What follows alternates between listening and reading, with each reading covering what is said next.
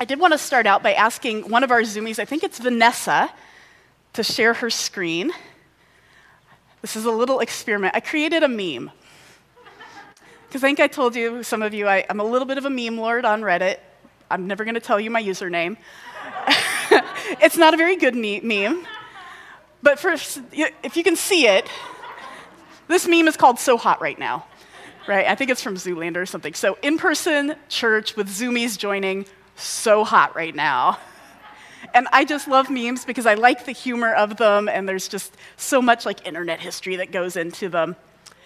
And I thought that might be a good, a good way to start because we are loosely using the book of joy, which I have here, as an inspiration for our Lenten sermon series. And I really feel like the chapter on the importance of humor and laughter is maybe even more poignant just with all the different stressors that we have going around. I know a couple of weeks ago, Rachel came home um, from work and she was telling me about an NPR story that she had heard on her commute. And she just came in and she's like, oh man, it was just talking about how the stress levels in Americans are so much higher than they've been in decades right now and how much that's affecting our mental and our physical health.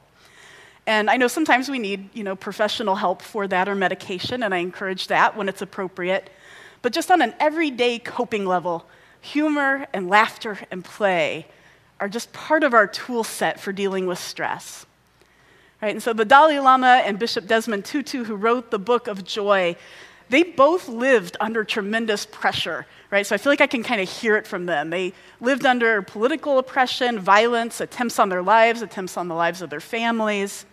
In the case of the Dalai Lama, he has continued um, living with the systematic like eradication of his culture and his people. And so when these two spiritual leaders say one of the keys for like survival is laughter, I think we can like take that home in a handbag. So I wanted to read just a couple of paragraphs for you. This is from page 217. And this is um, Bishop Tutu writing. And this was during apartheid in South Africa, out South Africa as he was leading some of the, um, the resistance. He said, You know, we found at home in South Africa that when we were conducting funerals of people who had been killed by the police, we would have hundreds and hundreds of people attending the funerals. It was a state of emergency, so you weren't allowed other gatherings, so the funerals turned into political rallies. And we found that one of the best ways of helping our people direct their energies in positive directions was laughter. Telling jokes, even at our expense, was such a wonderful flip to the morale. Of course, some of the things that happened were just so horrendous. But the humor helped us to diffuse a very, very tense situation, telling stories that made people laugh, and especially to laugh at ourselves. And we said people were really angry, and you'd have the police standing not far away, and it was a pretty explosive situation. Anything could have gone wrong, but my weaponry, if you can call that, was to always use humor.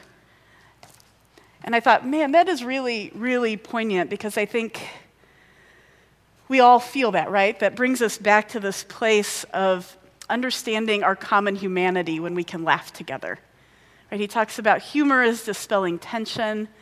He talks about self deprecating humor, being helpful for that. I often say, and please, please don't hate me, especially if you're new, I, I tend to have middle school boy humor a little bit.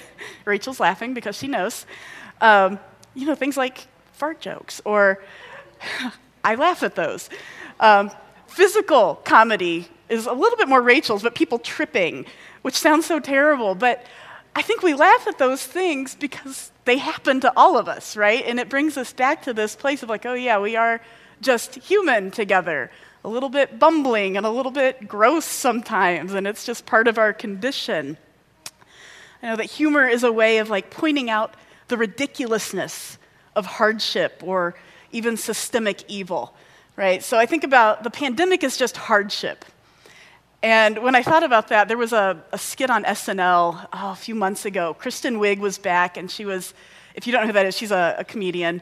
And so she was back hosting, and there was this really stupid skit where she's sitting on a bench and suddenly all these like little growths come out of her that looked like meatballs and they started like singing and it was so dumb but i thought that is so perfect for the pandemic like it's not like naming the pandemic but it was sort of like poking fun at this weird thing that we've all kind of got going on. And I thought, okay, she's kind of hitting the right note. Because we laugh at the things that scare us, because that takes a little bit of power out of that scary thing, right? At least for a little while. And there's humor that's all over the Bible. And I think it's pretty easy to miss just because of the language and the cultural separation. But I think that one would expect that a collection of writings by a people who have borne oppression throughout their history would include some, like, you know, poking fun at different things. You know, there, there's a story about a guy who just refused to listen to everybody in his life, and so his donkey turns and starts talking to him and putting him in his place. It's pretty funny. There's another place, um, it's a little bit of speculation, but it's, I think it's very plausible. Jesus has two friends named James and John, and it, we're told in one place that he calls them, he's given them a nickname, Sons of Thunder. Right? Sons of Thunder. Well, in Luke 9, there's a story where those two guys, James and John, are standing with Jesus and they're mad and they're like trying to evoke Elijah and they're like, Jesus, we just want to call down fire from heaven and like eradicate all your enemies. And Jesus is like, okay, no. Like, what are you doing? But I could just see, is that where Sons of Thunder came from? I'm like, okay, Sons of Thunder. like, just take that down a little notch, right? James and John. The story that comes to mind the most quickly, though, when I think about Bible humor is Esther, which Lisa Ruby reminded me last week was Purim. And so Esther is traditionally read or reenacted during that holiday. Now, when I heard the story of Esther growing up, it was always told as this sort of solemn tale about, you know, this young, beautiful, chaste woman who was brave and who saved her people from certain doom. You guys had that? Esther, yep, everybody knows Esther. And the story is that on some level. But what I missed was the comic aspect of the book because it wasn't taught to me as a comedy. And so, what I've learned is that our Jewish friends and people who just study literature recognize that the primary genre of that book is actually burlesque. Right? Burlesque is simply just an absurd, exaggerated, tawdry comedy. And I guarantee that if you grew up evangelical or more conservative, as I did, they never taught you that Esther is burlesque. Right? So, it's, it's kind of helpful to think of it a little bit more like a Shakespearean comedy. It's a little bit like Much Ado About Nothing, maybe parts of A Midsummer Night's Dream. We actually did a pretty in depth study of Esther maybe five years ago here, so I'm not going to go quite that deep, but I thought, let's just look at the beginning of that story for some flavor of it. So, the opening scene of the book of Esther is of a giant party that's being thrown. Right, so, there's been like six months of a, a big festival that's been going on throughout the land by the king of Persia who is throwing this, and his name is Xerxes. And he's got a wife named Vashti. And so at the end of this six months of festivities, they, it kind of like culminates in one week of a huge party. So think like Beer Fest in Ypsi or maybe Top of the Park in Ann Arbor, right? So it's like the entire town, it says the whole capital city is invited. And the men were out partying by the garden, by the palace, and the women were partying inside the palace. And as I wrote that, I was like, oh, this is so binary, especially for our congregations. I just want to acknowledge that I'm sure our non binary friends were also there, and I'm sorry that they were not written into the story, but we know they're there, right? But the men are by the palace, the women are partying inside.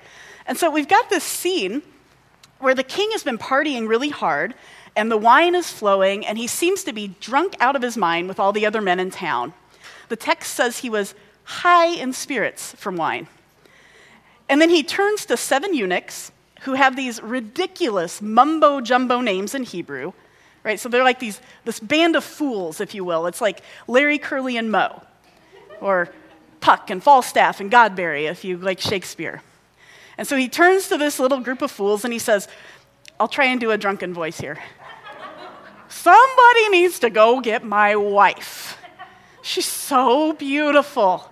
She's the most beautiful woman in the whole world. Tell her to wear her crown and come down here so I can show her off. Right? I know Addie's like, oh. so these seven eunuchs, they go up to the palace where the queen is there entertaining all the women of the town, and they relay the king's message. And they're like, the, the king would like you to wear your crown and come down to the garden so he can show you off. And Queen Vashti responds to the eunuchs in the way that I think most of the women and non binary people here would respond. She says, There is no way in the HE double hockey sticks that I am going down to that garden by myself to be ogled by thousands of drunk men. No. Right? No, it's not happening. The Midrash, which is the Jewish commentary on the scriptures, speculates that the king had actually asked the queen to wear only her crown, which just kind of adds to the sauciness of the request. Right, so then, when the king learns of the queen's refusal to come and do his bidding, to be paraded around before all of his friends, he seeks some counsel from his advisors, right? What should I do? And so one of those, you know, very clever advisors pipes up with this. He says, You know, Queen Vashti has done wrong, not only against the king, but against all the nobles and all the people in all the provinces of King Xerxes. For the queen's conduct will become known to all the women, and they're going to despise their husbands. And they're going to be like, well, King Xerxes told Queen Vashti to come to him, and she wouldn't come.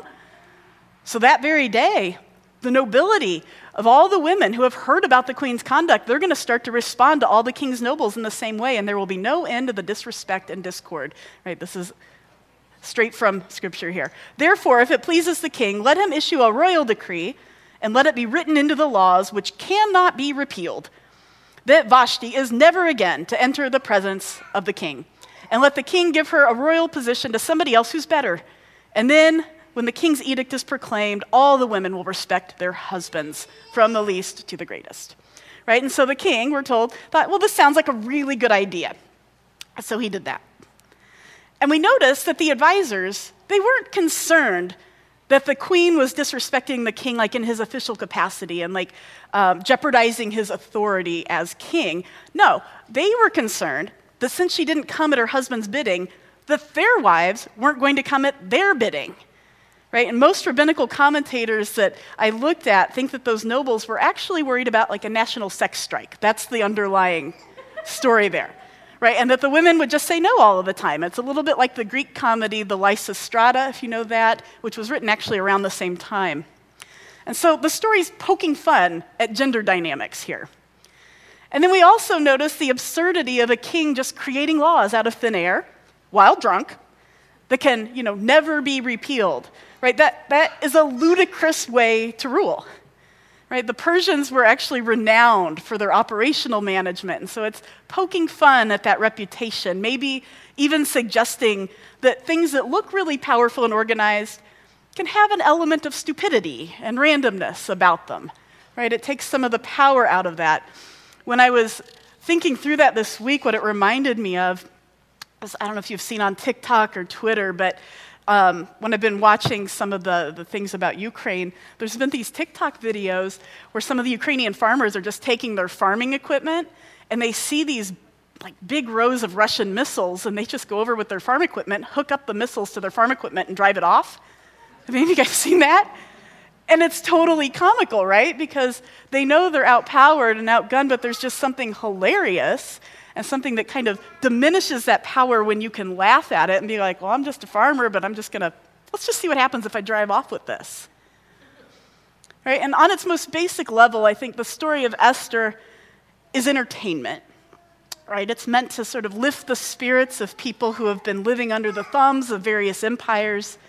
But then the story has these other layers right? Uncovering these various truths about power and pointing them out in less threatening ways. And I think, how do you critique gender dynamics and big empire and big money the same way we do today, right? Through comedy, through SNL and The Daily Show and all of those things.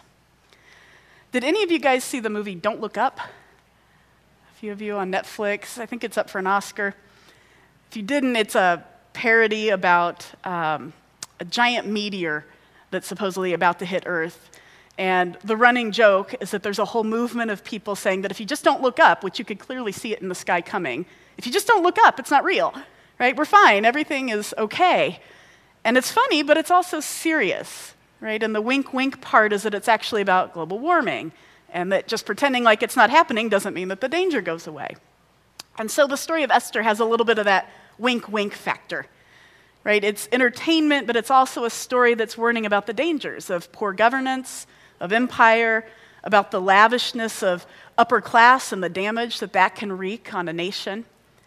And so, humor at its best tells the truth. right? And it, it does it in a way that lets us recognize that we're not alone in our sufferings. And then when, when we laugh with other people, that we're, we're kind of meeting on that basic human level. It helps us to reconnect. In fact, we might not yet be quite at the point of, you know, like having parodies about the ongoing pandemic, but I think we can cultivate spaces in our lives that facilitate the eating and drinking and being merry and having some good humored fun and that making space for play. I know that can feel hard, especially in the winter, it did for me, but making that space for play and laughter and connection with people is actually really vital for our ongoing physical and spiritual health right now. Right? Taking that time for friendships and comedies and whatever it is that is a priority in helping us find joy. So, with that, we're going to have a little meditation here. And we often do a minute of silence or a little guided meditation. So I'm just going to invite you to, if you would like, just get comfortable, take a couple of deep breaths. I'm not going to ask much of you here, just to like still your mind. And I'm just going to read a verse from Job 8:21. And let's just let it seep into us here a little bit this morning. God will yet fill your mouth with laughter and your lips with shouts of joy. God will yet fill your mouth with laughter and your lips with shouts of joy.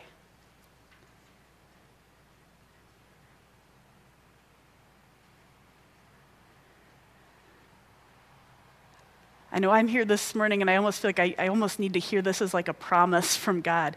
God will yet fill your mouth with laughter and your lips with shouts of joy. Let's maybe take about 30 seconds. I'll let you know when the time is up. And just maybe ask God to fill our mouths with laughter and bring more joy into our hearts.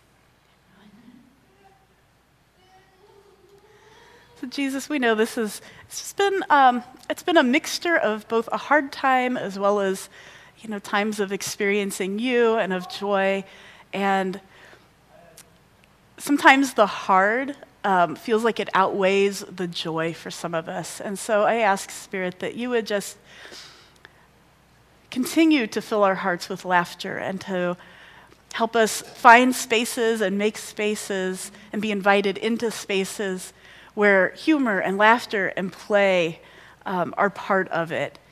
Lord, I ask that your spirit would continue to bring us comfort and peace, that you would just reignite some of the connections even among our community. I know I've been feeling some of the loss of that, and that that will help restore some joy. We know that you love this church even more than we love this church, and we love you, and we feel honored to be able to just gather and worship you this morning. We ask that your spirit be with us. Amen.